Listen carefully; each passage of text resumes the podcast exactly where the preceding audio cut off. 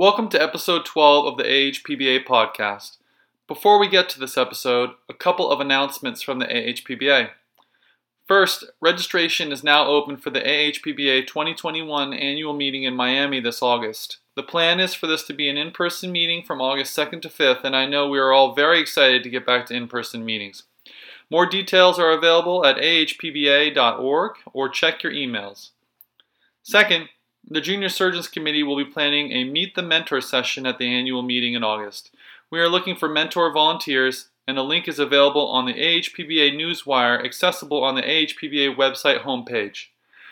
There will be more Junior Surgeons Committee initiatives coming through, so please pay attention to your emails or the website if you'd like to get involved. In this episode, we had the honor of interviewing Dr. Mike D'Angelica from Memorial Sloan Kettering. Dr. Mike D'Angelica requires no introduction. However, here's our shot. He's the program director of both the HPB and Surgical Oncology Fellowships at Memorial Sloan Kettering. He is the Enid A. Haupt Chair in Surgery at Memorial Sloan Kettering. And finally, he is the current president of the HPBA. Dr. D'Angelica is widely published with hundreds of peer reviewed publications, but is very well known for his work surrounding the treatment of colorectal liver metastases. Dr. D'Angelica and his group at Memorial have been pioneers and some of the biggest proponents of the use of hepatic arterial infusion pump therapy for the treatment of colorectal liver metastases. In this episode, we took a deep dive into the use of pump chemotherapy and more broadly, Dr. D'Angelica's approach to the treatment of patients with colorectal liver metastases. Also, he told us his history and life story and how he got to this point, which is incredibly inspiring. Given that Tim and I trained at MD Anderson, this was a great crash course into the use of this modality and its increasingly broad applicability. This episode should be of interest to everyone from early trainees to attending surgeons wanting to learn more about pump chemotherapy. We really enjoyed this interview as evidenced by the fact that it went for over an hour, and we hope you enjoy it as much as we did. Without further ado, Dr. Mike Angelica. So we're back with the HPBA podcast, and today we're very honored to have uh, Mike D'Angelica from Memorial Sloan Kettering here with us today.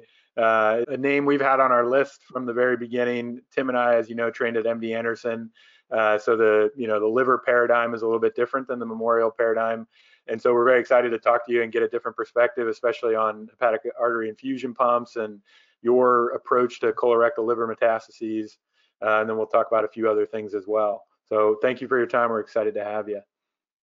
Thank you guys. It's really an honor to be here. Uh, I am really excited to connect with a lot of people, and uh, and I'm really looking forward to this. Yeah, of course. Yeah. So you know, the first thing that we usually cover is kind of how you got to where you are. So um, I think your story will be very interesting to the audience, uh, where you trained, and then uh, you've been at Memorial for a long time. So if you have any interesting stories about your training and how you got hired there and things like that, we'd love to hear it. Oh, my journey's uh, looking back, it seems so long. Uh, I mean, I, I really came from a working class family. Uh, doing what I do now, I never would have imagined as a kid, for sure. When I was a little kid, my father was a mason, and um, probably the greatest thing that ever happened to me was that I got into a good college. Not to speak to young kids, but uh, honestly, that's where I first started learning the very bits, the first bits of academia um, mm-hmm. people who were really interested in learning, and it's where I sort of got the bug to to learn. It certainly wasn't in high school, um, and uh, ultimately uh, went to Tufts Medical School, and um, uh, I, I, would say I was a mediocre medical student. Uh, it wasn't my interest to be a medical. Uh, I, I thrived in surgery because it was the only place that let me just go and do things on my own. You know, rounding in medicine was not my thing, and it didn't. I was fascinated by the diseases and love to read about it. In fact, I thought a lot about going into medicine because I found it more interesting than surgery from a topical point of view. But um, the practice of medicine didn't appeal to me at all, and the practice of surgery really did. Um, I ended up training at the University of Connecticut uh, in Hartford, where um, I would say I had tremendous clinical training. I, by the time I had finished my clinical training, I, I really felt like I could handle anything in a trauma room, in an operating room, for that level of training, in an operating room, uh, in an ICU, you know, sticking lines in just about any person or thing from anywhere. Um, but in the middle of that, I made this decision to go to, to do research. And honestly, it's even hard for me to remember exactly how I made that decision. I think there was a, senior resident that I really respected who had done it and was going off to do great things. And um, and I thought it'd be a good idea. And I, and of course, I ended up doing a two-year fellowship at Memorial Sloan Kettering, doing research with Murray Brennan and Yuman Fong and uh, a guy named Mike Burt, who's unfortunately since passed. Um, and just really got interested in cancer and academia and, and clinical research and basic science research. Um, and I would say, if you look at my career now, probably that two year fellowship probably determined everything because from there I finished residency and then obviously it gave me an advantage to get into this fellowship at Sloan Kettering, um, where things just continued to to uh, to grow. And um, I, I, would say when I trained, I think most people when they meet me think of me as an HPB surgeon, but I, when I trained, that was really not my goal. In fact, when I was hired by Leslie Blumgart in 2002, my biggest fear, what I was was that I would be over specialized. I mean, my vision back then, this is 18 years ago, was to be a, a diverse surgical oncologist um, who could do anything. I, I, was really, I love general surgery. I love the idea of someone who could do anything. And I've actually become the opposite of that. I've become a fairly useless general surgeon and, uh, you know, really comfortable in one quadrant of the abdomen. But um, I was really afraid of it. Uh, and at the time, it wasn't as well uh, accepted a specialty, HPB surgery. It really wasn't. It was there were very few HPB surgeons around, very few centers uh, that that did it with any significant volume, and so. Uh, uh but obviously, I stuck with it, and then sort of, I, I, really primarily think of myself as a surgical oncologist, and secondarily think of myself as an HPV surgeon. Hmm. Um, you know, and then the career at Memorial Sloan Kettering, people always you know, wonder why do you stay there so long? And it, it's a place with so many great people that you're surrounded by, and so much constant intellectual stimulation. Um, it's one of the few places I think that you don't need some big title to to number one have a successful career, but number two to be feel really fulfilled about your career. And um, you know, I've been blessed with this ability to have a, a very highly specialized practice and have uh, academic opportunities that are that are truly unique. So um, mm-hmm. it's an amazing place. I often get criticized by some of my colleagues at Memorial Sloan Kettering. I give too much credit to the institution, but I really feel the institution brings great people together, uh, and that combination has been fantastic for me. That's, Quite, that's my uh, journey very quickly. um, so I, I remember just to keep on one of the things you just said there. I remember at the Fellows Institute one year when I was a fellow, you, you, you kind of told a little bit more of the story about how you got your first job and and and your interaction with getting the job. Could you elaborate that a little bit more? Like, did you choose liver, or was liver given to you, or because now you're like, you know, Mr. Liver. or once I started, you mean? Yeah. Um, yeah. Yeah. Well, believe it or not, when I first started, what I was asked to focus on was minimally invasive surgery and, and ablation but it, you know we developed intraoperative ablation but it but it wasn't the primary focus and i couldn't shift it away from ir uh, which yeah. you know really took that over. So that didn't you know yes we used intraoperative ablation and we developed that but but much like many other places i wouldn't say it was that unique. Um, you know so much of what happens in life is serendipity. I could easily make up a story that it was my goal and it was my you know my my passion and but that would be a bunch of bull. I mean, a number of things happened. Um, at a certain point, Yuman Fong actually moved over to another service, and he had done a lot of the metastatic colorectal cancer. And around that time, I started to have a clinic and do a lot of clinical research with Nancy Kemeny. And I think people always focus on the surgeons that are your mentors, but she was an unbelievable mentor for me. She got me involved in her trials, taught me a tremendous amount of referring patients, and um, you know, I, I, do plenty of pancreas surgery. Of course, I just don't write about it, but uh, you know, we tend to focus on it. But I, I, um, I, I think it was just where opportunities were. If I were to summarize what I can do well, it's take advantage of of opportunity. Uh, and, and if that opportunity had been pancreas or that opportunity had been gastric cancer, I probably would have jumped on it uh, the same way that I did with liver surgery and metastatic colorectal cancer. Um, so I, I, think it was just people moving around, opportunities presenting themselves, and being open to them. Because for me, my focus was on cancer and answering questions. Period. Yeah. so actually, you, you mentioned a, a, great name I wanted to touch on as well, Dr. Kemeny. How about we talk about that a little bit more as we move towards talking about um, hepatic arterial infusion and yeah. um, and that topic because that goes back a long way um, and clearly very very much pioneered by um, your institution and your group. Um, I'd love to hear the the story of that, where that started. Yeah, it is interesting. There was a time uh, when many institutions were doing hepatic artery chemotherapy in the 1980s. Right. Um, uh, but because of technical problems, morbidity issues, and um, and the fact that better systemic chemotherapy came along and was abandoned in, a, in, a lot, in most of those places. Um, mm-hmm. Nancy Kemeny um, is very interesting. First of all, she is a, a woman who developed an amazingly successful um, practice in oncology when there were not a lot of women. Um, you know, she talks a lot about what it was like to have children as a young attending, and it was not very straightforward in the late 1970s and early 1980s. Mm. You know, nobody knew how to manage, you know, um, a woman who had to go out and have a baby and raise an infant for a short period of time. And she uh, she really gives an amazing perspective on it. She's also a tremendous case study in perseverance. What I think she did, she when she started, she was asked to tackle colorectal cancer, and this is what she would say. This is what she's told me many times. She said, you, You'll take on colorectal cancer. That's what her division chief told her. And, and all there was was 5FU, and she was a medical oncologist, and she knew it didn't do very much, and it was toxic. And she got really interested in regional chemotherapy because she could see right away in the patients that it worked more frequently. Uh, and she wasn't put off by some of the morbidity. She wasn't put off by most, the, the difficulties, which are obvious about how to do this and she partnered with surgeons. Most people don't realize this, but at the beginning of pump chemotherapy in uh, I guess 80s and 90s, the colorectal service really started. John Daly hmm. who, uh, and uh, Elin Sigurdson were the, on the colorectal service at the time and partnered. And so she really developed multidis- a multidisciplinary approach. And then what she really did when better chemotherapy came along for colorectal cancer, she did not abandon her idea. She just decided to sort of combine things rather than abandon one and accept the other. Right. And what you're seeing now, and I'm sure we'll talk about more later, is that the truth is she she saw something that others couldn't see, I think. And she stuck with it. And I think the hardest thing to do is to stick with something when everyone else is telling you it's wrong. Mm.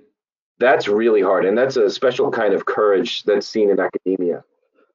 Um, it's funny, I was just reading about a woman who was a basic scientist who was developing mRNA technology that, of course, we're all very familiar with because we're all about to get vaccinated with it. Yeah. But I think she was at UPenn and couldn't get funded and, and couldn't get uh, a lot of support for her work. And she, she didn't get for the Nobel Prize uh, because wow. of her work yeah, back. No joke. And she saw something that others couldn't see. And so Nancy really did that. Um, and when I think about that story about someone who stuck with something that when everybody else told them it was wrong, I also think of Leslie Blumgart. Because Leslie Blumgart pioneer, pioneered a major hepatic resection for, for hilar cholangiocarcinoma. And there are quotes in publication that say saying that he was only doing that for his own ego. He wasn't doing it for the patients. Mm-hmm. And he was told by many people that this was dangerous and wrong. And uh, now it's, of course, considered the operation that he helped pioneer is considered standard. You wouldn't think of it any other way. Yet for years he was told not to do it. And that's a special kind of courage. Both yeah, very inspiring people in my in my I would say professional life, but I would say my personal life as well. Yeah, you're fortunate to, to have that, you know, those people bringing you along. It's incredible inspiration. Yeah, for sure, for sure. Yeah, you know, kind of on that topic, um, can you talk a little bit about the evolution of the agents that are used and kind of what your current um, thoughts are on, you know, when you're putting a pump in, what agents are you using and what are you combining it with?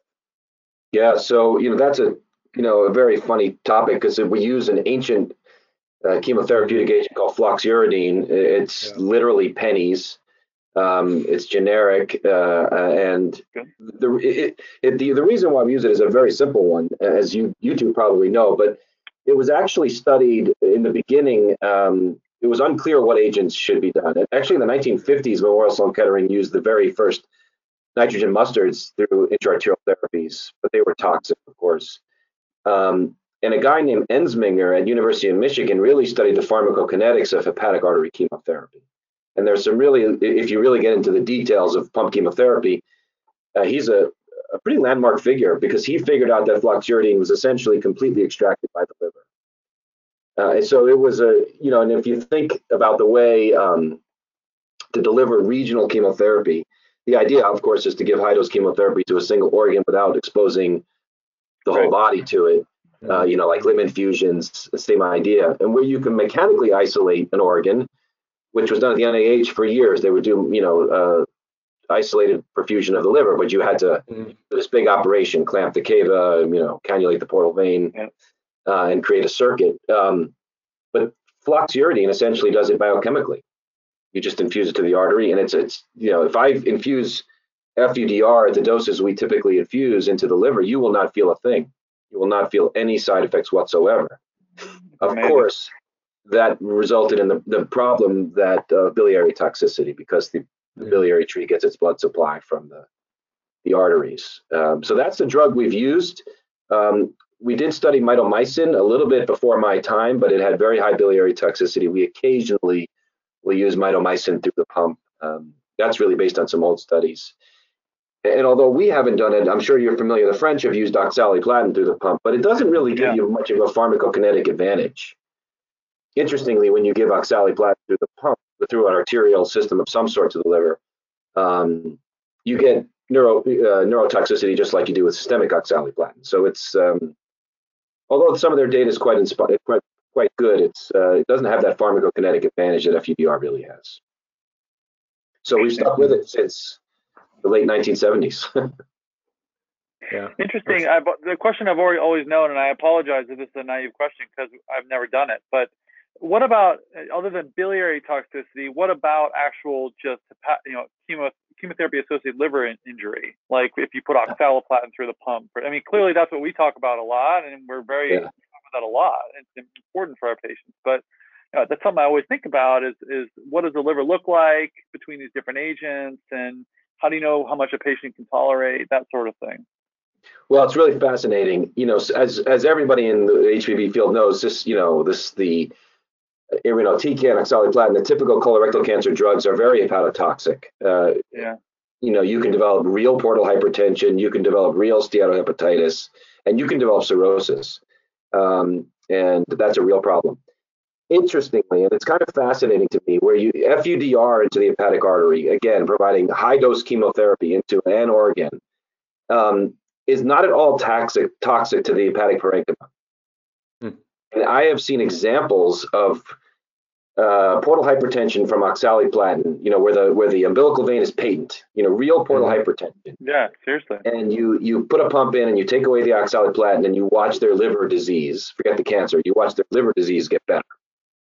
Amazing. So it's a really, it's not, it's a bit counterintuitive. You know, you would think high dose yeah. chemotherapy would, would just destroy the organ, but the hepatocytes and the parenchyma of the liver handle it fine. The, the Achilles heel is the biliary tree. Mm-hmm. But it's really interesting. I mean, you have to think about it almost in complete isolation. The liver itself is fine. It's biliary strictures very specifically that are the problem. Right. So it's it's actually we actually use it as a way to spare systemic therapy in a way. I've seen patients where they've had severe, you know, hepatic toxicity. You can't really do much liver surgery on them.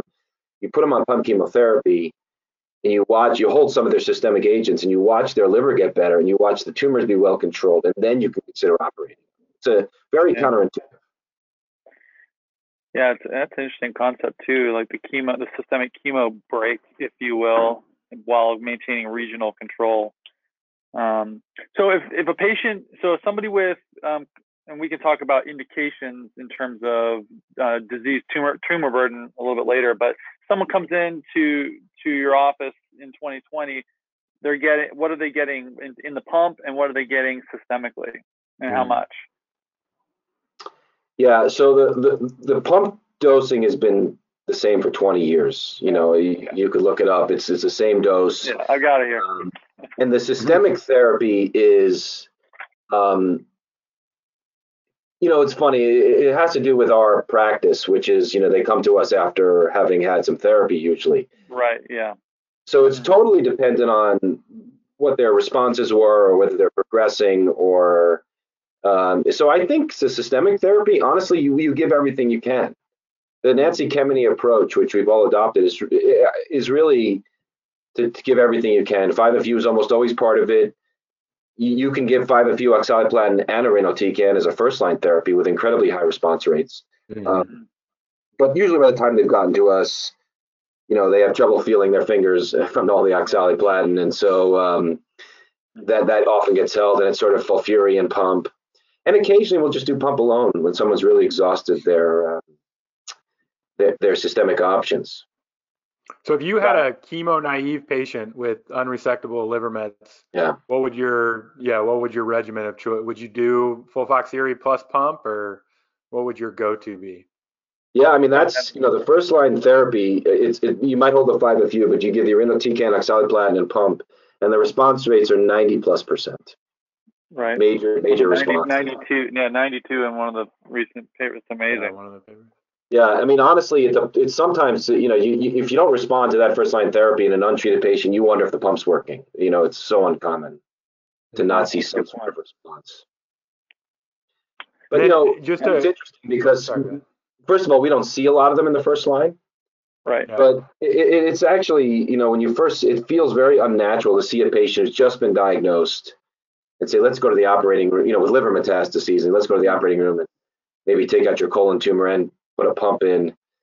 I'm sure you guys could imagine that. That feels a little funny, right? The natural response is give them chemo, and and honestly, it does happen. You know, it's sort of more practical sometimes. Um, yeah. But the truth is that first line therapy is pretty damn good. That's so incredible. just a couple of follow-up questions on, on what you talked about there. So as far as the biliary complications, are there predictors of that? Are there patients you worry more about, worry less about? How do you, you know, is there a patient yeah. where you'll you'll check them more closely or pull back on the dose? I mean, you said the dosing has been pretty standard, but do you ever decrease the dose because you're really worried about that complication or yeah. anything like that? You know, we've studied this and we're actually in the midst of relooking at this. I don't have an answer on the updated data yet, but the last time we published it, first of all, the first split when you think about biliary toxicity and chemotherapy is whether you had a resection or you just placed the pump. If you place the pump without a resection, the risk of serious biliary toxicity, and I'll get to the dose reduction in a second, is very low, one or two percent. And when I say serious, meaning like you developed jaundice, you needed a stent. Mm. Um, with resection, that number gets up closer to 5%. Um, we don't really know why. I mean, we, we've speculated forever. Maybe there's some devascularization of the biliary tree when you start cutting out pieces of liver. Um, it, it's really unclear. We used to think that uh, ligating accessory replaced arteries was a problem. That's not really a problem. Um, uh, for us, the last time we looked at it, the best thing we could figure out was that it's it's purely dose related, and we're constantly thinking about changing the dosing a little bit, but we haven't really gotten to it yet in a meaningful way. Um, so the key, though, when you talk about that, the key is the person who's giving the pump. And I should say that I'm not giving the chemotherapy. This is, you know, in our hospital, it's a medical oncologist. We have graduated fellows who have done it on their own. It, it wouldn't work well into my time constraints. But um, uh, knowing, and it, the algorithms are published, but there are very specific algorithms based on alkaline phosphatase and bilirubin where you dose, dose reduce or or hold. Um, and we've actually discussed it a lot in terms of adjuvant therapy. Maybe we need to give less. Maybe we need to just only treat them for three months.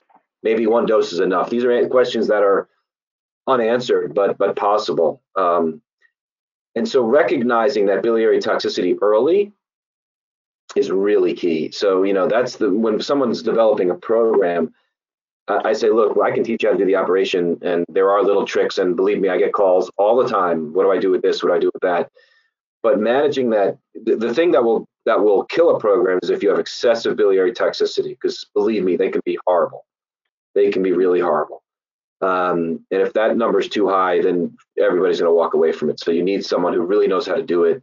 I encourage them all to come and spend a week with our medical oncologist and watch them do it. And you know, because it's one thing to read an algorithm, but there's another bit to the nuance of, uh, right. you know, really the practice of things. Just like surgery, it's like reading sure. an atlas is fine, but doing an operation is a bit different. Um, So, so I think it's it's really critical, and I think there are still unanswered dosing questions that we might be able to tackle.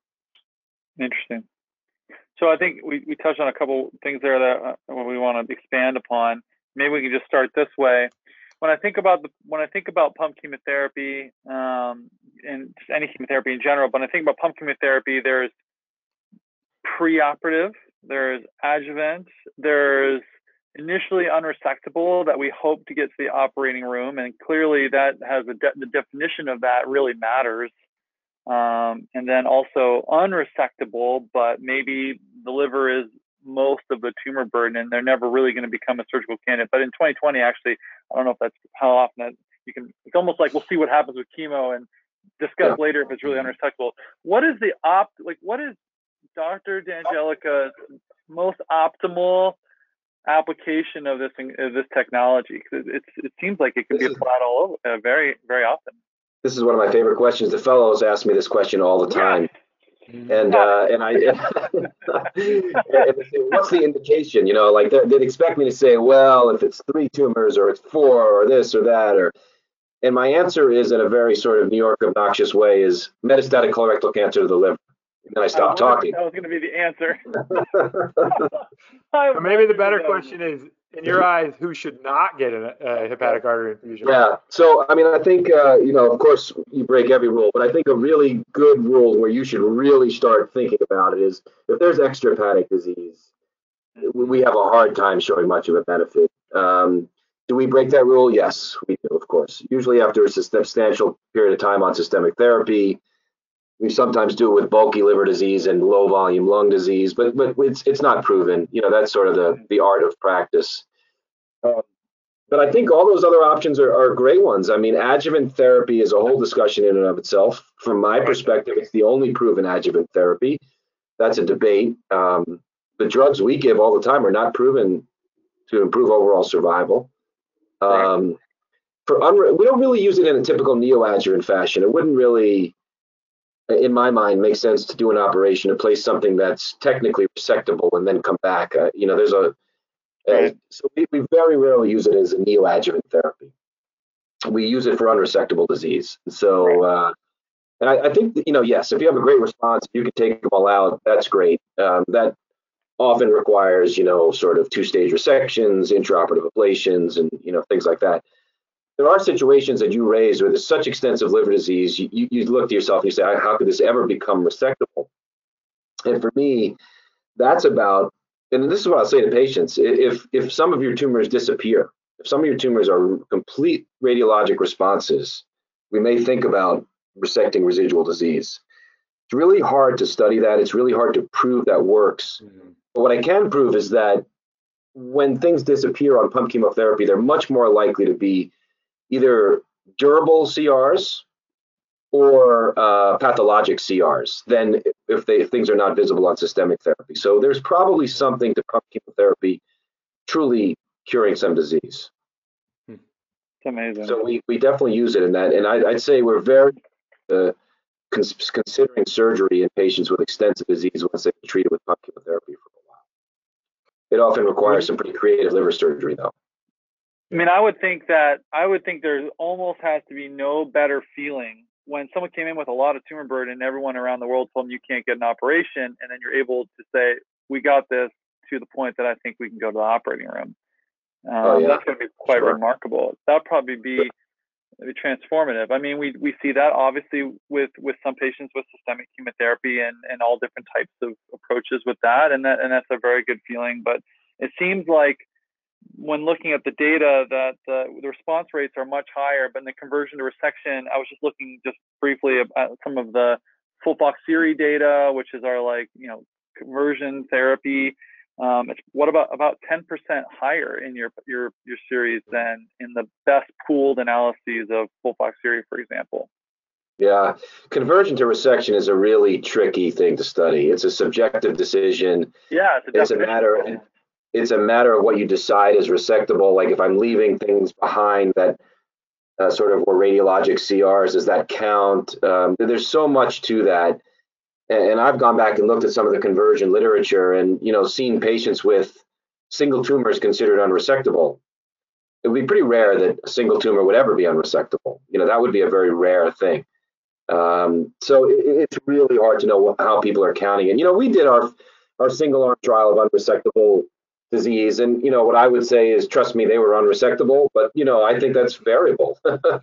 You know, they, they had a mean of uh, median of like 12 or 13 tumors, and um, you know, but about one in seven of those 65 patients on that trial we think are cured. Um, they've been uh, almost five years NED, um, which which to me gets to what you were saying, Tim, about that that feeling. I mean, to get those people to that, I was going to say my favorite feeling is actually years, a few years after their last resection and their NED, and you take out the pump. That is the best feeling in the world. Oh, because you actually kind of bring them, you kind of bring them back to that place, the operating room. Mm-hmm it's a minor operation. They go home the same day, and you know, and it's a it's um it, it, that's that's an amazing feeling. And you look, it's always a time also to reflect. You go back and look at their journey, where they started, how they got there, and um, uh, it's it's uh, it's an exciting day for everybody.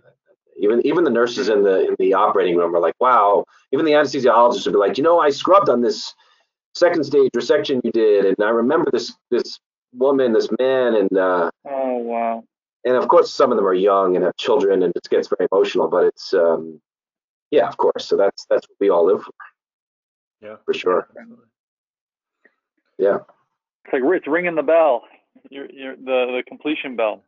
Well, um, so how often do people do you see people who don't don't get a pump per se? I mean, I understand it's, I understand it's a very valuable instrument, but do do do a major I wouldn't say majority, but do a large number of patients that you see?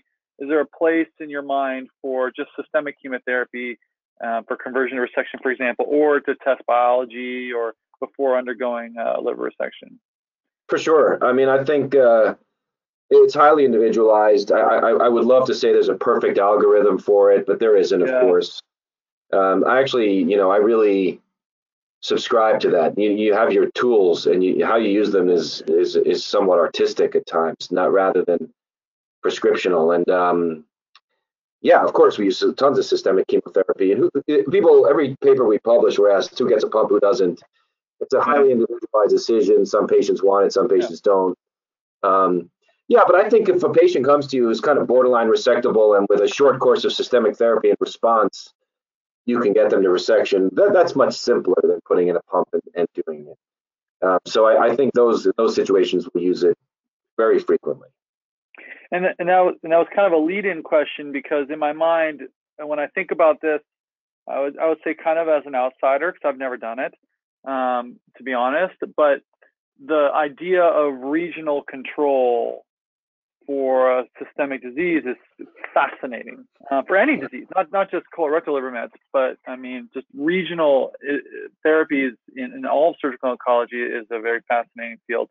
And so I try to think to myself, what is the who is the population of patients that are um, you know ripe for regional control, and it'd be somebody who I would think has like proven or at least has signs that they're going to be somebody who has predominantly liver disease. And judging that mm. so hard to me because we have very vague clinical factors to predict that at this point in time. Yeah, I mean, I think. Well, first of all, colorectal cancer is unique. Um, I'm old enough to remember that nobody really believed that the resection of liver metastases was a potentially curative operation we and many others have shown that's true. So it can be a truly regionally confined metastatic disease. Mm-hmm. That sounds like a simple thing to say. Everybody shakes their head and says, oh, yes, but that's extremely uncommon in cancer. That stage four disease is sort of is isolated to a single organ. So it's a unique cancer.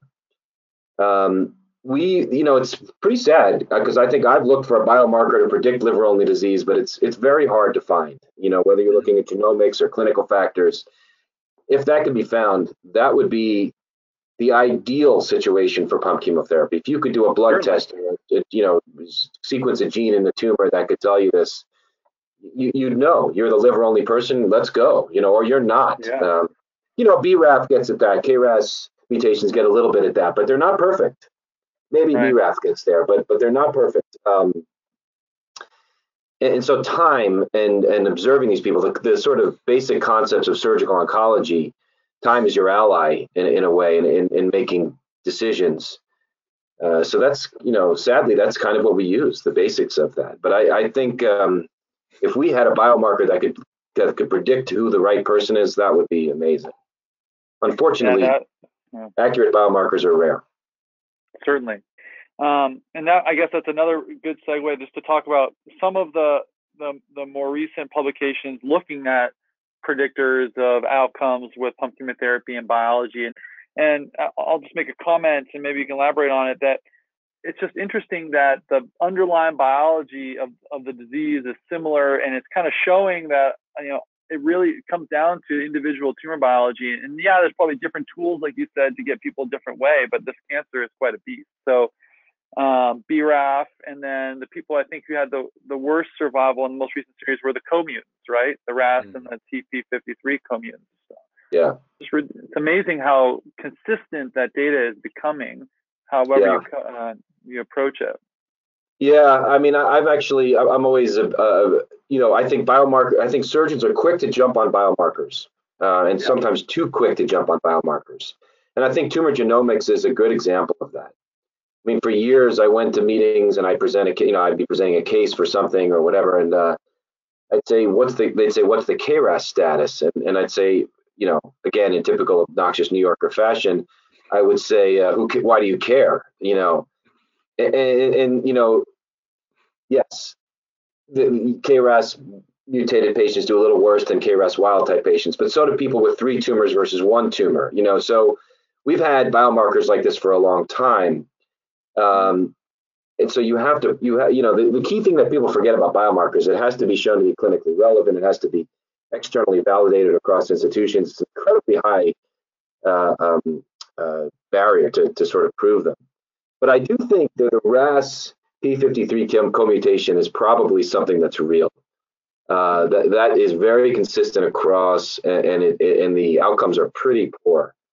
Um, mm there probably are exceptions, just like there are exceptions to BRAF. But um, uh, I always do feel like in these situations, phenotype probably does trump genotype. Uh, you know, so if you have the terrible genotype, but you're presenting over the course of a significant period of observation with something that looks totally different. You know, the BRAF mutated patient who's somehow got limited liver and resectable disease, and you you know you drag your feet and drag your feet and they just look like the exception, they probably are the exception because, you know, genes and penetrance, right? I mean, it's not all so straightforward just because you're measuring a gene uh, in, in, a tumor. Yeah, so don't ignore the, ignore the presentation, you know. So practically, does that change your change anything for you? You know, if you have a, a patient who's a co-mutant, um, you know, does it change your application of the pump? Do you think, well, this patient's more likely to have extrahepatic disease, even though I don't see it right now? Or do you treat them the same? And then, like you said, you sort of watch and see what happens? Yeah, I think I think for co-mutants, even for BRAF patients, we'll drag our feet a little bit before sort of pulling the trigger to, to sort of go for the local regional approaches and really okay. test them a little longer than someone else. I, I, can't sit here and tell you that's perfect. I can't tell you that's right. a perfect approach, but but I, I think it's reasonable to do.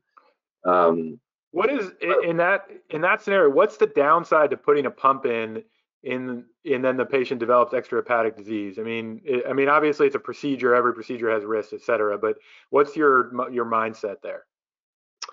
Well, the downside is the morbidity of the procedure and the and the chemo to liver, and that's that's real. It's added. Um, yeah. And also, you know, sort of if you had a view to them developing extrahepatic disease, we know from the patients who present with extrahepatic disease, the benefit is much less. So it, sure. it's a bit of an extrapolation, but probably the benefit becomes less.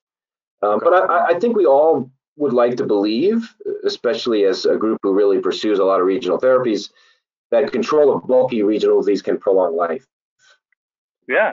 Uh, not necessarily cure people. Um, and I actually think about that a lot in terms of outcomes that are relevant. You know, we always look at um, outcomes and we just look at overall survival curves. But there's a whole story behind an overall survival curve that um, is not really talked about. And this is, you know, the way I'll talk to fellows. Uh, there's the 75 year old who's had three grandkids, and you know, it's the the who you want to talk to about what the outcome of interest to them is, and then there's the 40 year old with a two year old child, mm-hmm. and your goals of therapy may be completely different.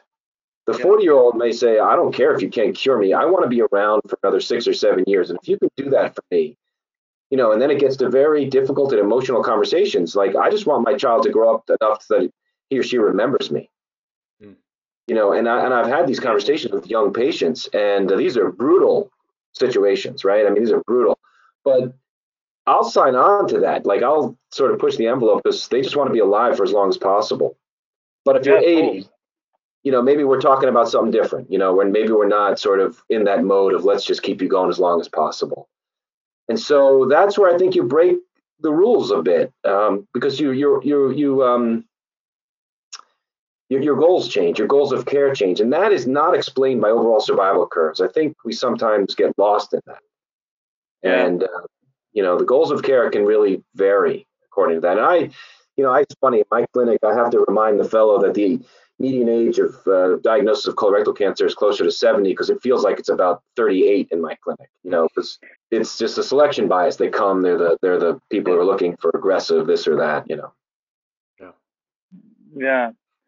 Well, I mean, certainly kicking the can, so to speak, is valuable for a lot of reasons. I mean, I feel like a lot a lot of studies that we talk about um, for this disease. There's a lot of improvements in disease-free survival. Then everyone always says that the overall survival didn't get impacted, so it's not valuable. And I don't know if that's the right way to interpret that. Quite frankly. Yeah, I think that's a matter of discussion with a patient. It's a uh, yeah. it's hard to quantify. I think, I think it, you know, it, again, not having experience with the pump, but it sounds like if if you had to choose between FOLFOX and the pump, your quality of life maybe is a little better while you're getting pump chemo uh, and so maybe some time off of systemic is uh, is valuable for those patients as well. Oh, I agree. It's it's another tool in your pocket to sort of spare systemic toxicity, for sure. Yeah, for sure. I, again, yeah. for just to rally back to the you know the heavily treat, pre-treated patients. You know, this is another arrow in your quiver. I, uh, one one of our, our mentors, um, Dr. Aloia, um, talks about one of one of the things he published a while ago, and kind of how we think about things is uh, being a Swiss Army knife rather than a hammer. So yeah, this is a great, great. Uh, opportunity. Well, that's yeah, exactly. So the way I think about pump chemotherapy, it adds another blade, right? Another can opener or whatever you put in your Swiss Army knife for sure. And that's actually the way I explain it to patients. It's like this is just another tool we can use. Mm. Um, it's, it's not meant to be the answer; it's meant to be part of the answer. Well, interestingly, in the middle of all this, I'm getting a text from someone about a pump catheter problem from another institution. oh, fantastic. Well, yeah, tell Josh to hold on. You can talk to him after we're done. good friend of ours. It is, it is um, interesting, you know, to think about how it's become so popular. I keep saying what's old is new again.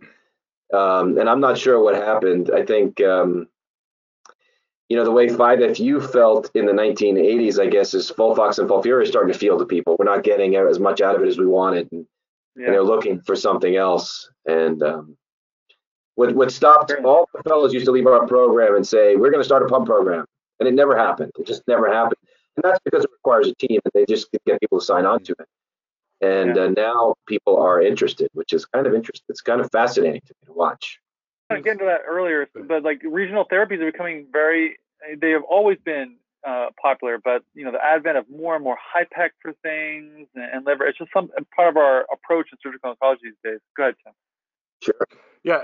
Well, I mean, one of the questions we had listed was, you know, after this half an hour conversation with you, we're we're converts on pump. So what's next? You know, what do we?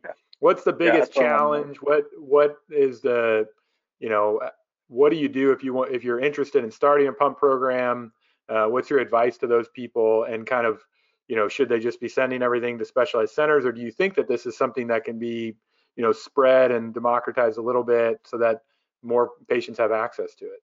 Yeah, I mean, the first thing to start a program is is to get buy-in from everybody, and it's it's team building like everything. Um, I, do think that things like HIPEC took off without a lot of proof. Um, Certainly because it really required, I guess, two things: a willing surgeon and someone just to refer the patient. But the other people didn't really have to do much. You had to do an operation, and you could do it all in the operating room, and then get them through. And, and you really didn't need. Yes, you needed people to help with complications and stuff, but that was their job. That was nothing unique. Um, whereas pump chemotherapy really requires a medical oncologist, a surgeon to work together. Um, you know, and then a lot of people familiar with things that are, you know, second nature to us, but not familiar with if you don't do it, you know, the intervention radiologist to manage some extrahepatic perfusion, a, a GI doctor to manage some biliary stricture. Or, um, so team building is critical. What centers should do it? I suspect uh, it, it, shouldn't, you know, it can be definitely be done in any major medical center. That's for sure. Um, should it be done in small community oncology practices? I'm not so sure. Uh, it's possible to do, but probably as it rolls out, and I mean, you know, uh, it should be in the major medical centers where it's really developed. I, I think, um, you know, we, have just started uh, a pump consortium. There's almost 30 centers. Yeah, right so about for that. Me, for me, I think the um, the key thing is to show feasibility in other centers, which I think will show. That's already kind of been done, and, and then to do meaningful trials, whether it's mm-hmm. unique combinations of therapies, whether it's uh, an adjuvant trial, which would be a real challenge, or sort of like a second line trial. I mean, this is a my favorite publication about pump chemotherapy. We couldn't get into a journal. It was a it was a group of patients. It was retrospective. It was about I forget the number of patients, but they they were completely refractory to every known systemic therapy to colorectal cancer.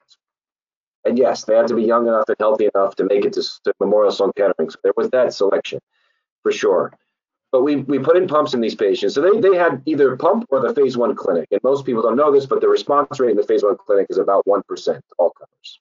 Yeah. Right. Most of those drugs don't work. Same here. Yeah. And so um, we put pumps in those patients and the response rates were 30%. Now, I can select patients who can live longer, right? Young, healthy people, they can survive. But I cannot select patients for response, especially chemo, totally chemo-refractory disease.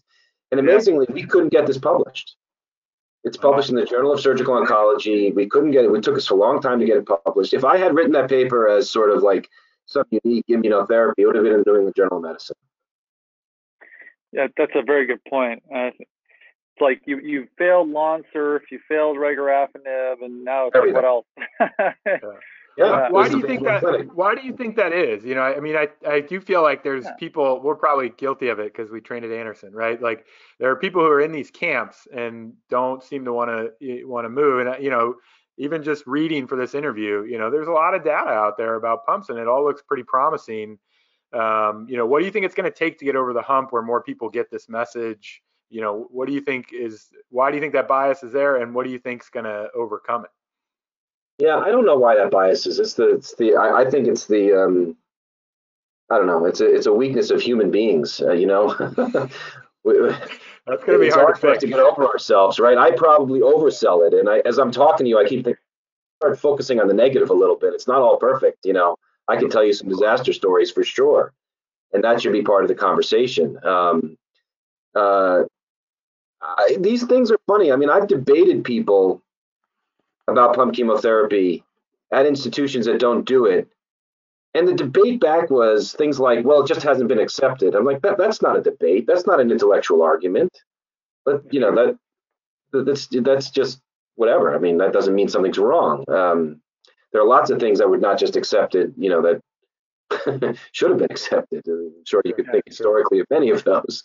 Um, so I don't know what has to happen. Things things are funny. They they come in waves, and they come in waves of popularity that are, don't necessarily reflect the data of the time. Uh, and I don't know why that is. I, I, think it's hard to shift the way you do things, right? It's also like uh, minimally invasive surgery, right? Do I want to do robotic Whipples? No, I really don't. You know, because I'd have to relearn how to do something. It's painful. I don't have the time. Should I do it? Probably, yeah, I probably should, because that's the way surgery is going to be done. And if you don't see that, then you don't see what's coming. You know, it's going to be some version of that. So yeah. it's hard. It's just hard to change your your. Um, and sometimes we all get stubborn in what we do. And I think um, yeah, that's bad. We all should be open minded. But on the other hand, you know, as I was the comment about stressing all the positive, uh, when you report things that you believe in, you you have to report the negative as well. And I think we try to do that. Probably not as well as we should, but we try to. Yeah. I think that's hard. So I guess my last question before we let you go, I'm sorry, just one more minute is is what is what are the what are the the next steps for prospective studies for this? I mean, so I know that you're a huge lover of prospective studies. We all should be, but you're definitely one of the proponents of that with the clinical trials um, uh, committee and, and and are focused on that on the website with the AHPBA. That's fantastic. Where do you see the future for prospective evidence with with pump chemotherapy? And then number two, do you see a a real trial of this strategy versus modern systemic chemotherapy randomized? Well, first of all, I hate to correct you, but it's no longer modern. well, yeah, uh, I, yeah, that's, that was the argument in 2010. But it's 20 years old now. okay, so basically, I want to know is. I no, I, am sorry, I couldn't help that. Can I change my? yeah, Oh, the interview's been very tame so far, so I'll take yeah, it. Yeah, an interview with Dr. D'Angelica wouldn't be right if there wasn't some snarky I, I, comment. Yeah, the amount of reading that I've done for this is ridiculous. But um, I didn't no, want to get singled out again. I think here's the thing that's interesting, right? We did a we. It was before my time. Nancy Kemeny did a, a single arm randomized adjuvant trial, right. published in the New England Journal of Medicine. You know, updated with 10 year follow up pretty positive trial. And th- I think the problem with that is that it was from one institution. Yeah. Right. And and so the temptation is, well, I'm not sure I really believe the data, or it's it's only really done in this institution, and we're not going to be able to do it here. And so I, you know, I've really evolved in my thinking about randomized trials because having done trials in our own institution, I realize they haven't had a huge impact.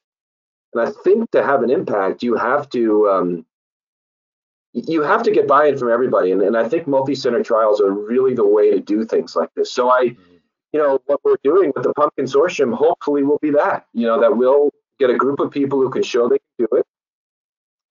And then you know we'll we can do trials where if you know we're part of the trial the memorial we would limit the number of patients we did. Yeah. Um, eh, you know so that so that it's not just all one institution. And i think that's the only way you can really convince people of things. You know, it, I, I, I cite this trial all the time. So we study pasireotide. Do you give pasireotide for Whipple's? Yeah, I know that. I know that we we don't give it, but I know what trial you're talking about. I so have a, Peter Tim, Allen, Tim is published on it. Yeah, I have a paper pending looking at our experience with pasireotide yeah, that shows it didn't we work. We know all so. about it. Yeah, yeah. Right. So this is this is it, right? So Peter Allen does this, you know, amazing trial. It is if you read yeah book. It's randomized, double blind, placebo controlled, adequately powered. You, you can't supposedly that's it, right? That's that's level one plus evidence. Yet, like maybe the paper you're writing, a lot of people go back and look at their retrospective experience and say it doesn't work. Like, well, wait a minute, what happened to our randomized trial? And I think the problem is that it was done in one institution. And I really believe that. People don't necessarily believe that it's it can be extrapolated to their institution. And I think there, there may be something to that. And so the, developing this consortium hopefully will allow us to really answer some multi-institutional questions, whether it's you know, second line unresectable disease or adjuvant therapy, whatever. Um, it, it, probably doesn't matter, but as long as I, have really come around to this idea. I mean, you may have know, known that I've developed this NSQIP trial mechanism, which um, uh, I, I, think is fascinating because it got it gets all these institutions involved, and I think the answer will be whatever that answer may be. It's a simple question, but it's it's it'll be applicable to everybody. It'll be much more what's the word uh, acceptable, believable, um, applicable, yeah. Yeah. pragmatic. Yeah. Do you do you yeah, worry? I think that's right, pragmatic for sure. Yeah do you worry that you know as a champion of pumps let's say do you worry that like maybe the other institutions won't do it as well and then the trial will yeah. show that it doesn't make a difference or yeah. and yeah. and you know if if that happens then would what that do you change do then? then what do you do then? Right? Well, then also I mean, you maybe, come to memorial. Yeah, yeah exactly. I mean may, maybe the reality is maybe the reality is that you're better at it than other institutions you know i mean and, and, there's there, there could be i'd be lying if i say i don't worry about that. Of course i do. Um yeah uh, for sure. And, and, listen, I, I am not married to an idea. I think that's a really. Yeah. I, I think we should be married or, or to the truth, whatever that truth is.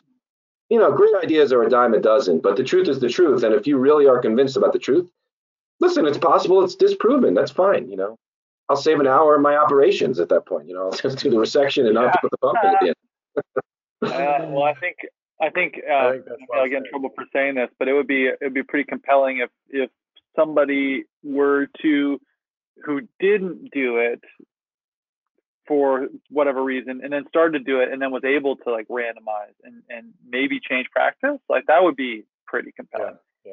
Yes. um, yeah, I think so. I, I really think so. And and I I need to think come up and hang out so we can start learning how to do it Well, listen, we, we've had lots of descenders start programs and come up and do it, and for sure, it's. Uh, I, I think you know when you talk about the medical oncologist, there's a term they use in early stage trials called a signal. You're right. You know, you do like a phase one trial, and if there's a signal that there's something, Signal. there's a huge signal that this is. When you when you talk about chemorefractory patients and a response rate of 30%, that is not a signal. That's a that's a blaring, screaming signal. You know, that's it's efficacious, but you know, that's I think for sure. The question is whether it can be broadly applicable and whether it can be done safely and that sort of thing. Yeah. Just want to help And, and it's sort of working out where where like you guys were alluding to, wh- who are the right patients, and a lot of those are not questions we've answered yet. To be completely Yeah. fair. Now, now when you give, so when you, or when you're putting pump in after, you know, uh, let's say you took two Mets out, you know, a pretty limited resection, nothing crazy, and you're putting a pump in, are you also giving systemic chemo? I saw that the, you know, the Netherlands trial is basically pump versus nothing in the adjuvant setting. Is that your practice? No. Uh, and I, okay. Yeah. And so were you we, there's two disappointed when you saw the design? When you saw the Yeah, design of that trial, were you like, ah, why'd they do that? yeah we were Well, no, I about think it's fascinating because it, it'll, it'll, it provides a trial that will never be done in the United States. But you have to realize the Netherlands, uh, we, we helped them develop that trial. We actually, Peter Kingham and I flew out there and helped them place pumps in the beginning. That was, Yeah, I, yeah, I A saw lot- that in a lot of fun. They learned from you guys, yeah. yeah, it was a lot of fun and, and it was great. Of course, it was one of our fellows, so it was really great. You know, it was really fantastic. Yeah. Um, and that's a, that's like a 1980s trial in the United States. There were those trials done in, in you know the 1980s. Um, and, and the standard of care in the Netherlands, they, they are people who really, I have a lot of respect for how they interpret data. Right? They don't just they interpret adjuvant systemic therapy for early stage resectable color metastatic colorectal cancer as negative. Like there's no difference Mhm. and that's really what the data shows. Um, you know, power issues aside, but uh, so they their standard of care is surgery alone. yeah And so when they design a trial, if they're going to get funded for their trial, they that's got to be their standard arm. Yeah. So uh, you know that's that's kind of I, I give them credit for that. It'll answer a very interesting question. Gonna say we interviewed Dr. Besselink very early on, and it was Yeah. mind blowing how he said that you know they had such great accrual for things like their LEOPARD trials and things like that because if you wanted to have that technology, it had to be on trial. So you had to sign up for it, and maybe you would get it or not, um, which is fascinating. So that's that's a huge issue for us, right? So say we want to do a randomized trial. Obviously, people come to us from all over the country, all over the world for this, and uh, if you start doing whatever treatment, experimental treatment you want to study in a randomized trial, off of trial, it gets very hard to accrue patients. Yep. Yeah, certainly. So we're, we're going to have to tackle that when we get to that point. so I wanted to answer your other question about it. So our standard is to give some you're sort of systemic therapy with the pump, and I think there's lots of single arm data that shows that really is efficacious or Mhm. shows a really potential to be very efficacious. I should be careful Yeah. how I word that. So uh, it all depends on what they've received before, you know, in terms of what the systemic component is. Um, and, and the other interesting thing I wanted to bring up, and this comes up still in our tumor boards, um, you said, oh, straightforward resection. A lot of people who present with a single med, easily resectable, the temptation is to say, why, why put a pump in? It's such low stage disease. And I think we've lost track of the fact that that patient still has a very high recurrence rate, even single mets. Yeah. Um, so the adjuvant strategies really matter. And what we found, well, I want to say this, it's sort of interesting. You know, the one paper that really got us, got pumped back on the, on the, uh, on people's minds was our publication in the JCO, which was a retrospective paper comparing Mhm. adjuvant and systemic pump chemotherapy. You know, it had propensity scoring and so forth, but it was retrospective. talked about Right. But it got published in the Medical Oncology Bible. Yeah. Right. That had tremendous impact, which is kind of funny to me because it doesn't change the fact that it's retrospective. Um, but it definitely got it on people's minds. But what we did, what I learned from that paper was not the difference in survival. We had seen that forever.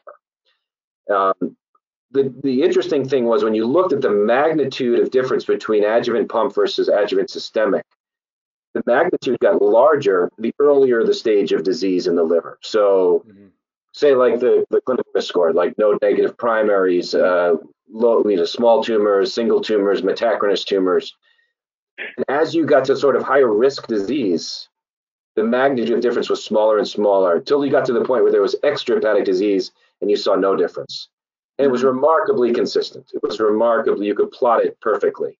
Hmm. So it's interesting to me, it doesn't always feel right. You feel like this left lateral segment for a single tumor, like, ah, man, do I really want to add anything to this? But that patient probably, we think, maybe the one who benefits the most. And if you look at the Dutch trial, they actually are only including low risk patients right. based on that paper. Yeah, yeah we were, we were talking about that. So, but the, but it makes sense when we just to loop back to another one of the things we said about increasing the disease-free interval. Uh, maybe someday that interval increase will impact overall survival in a meaningful way.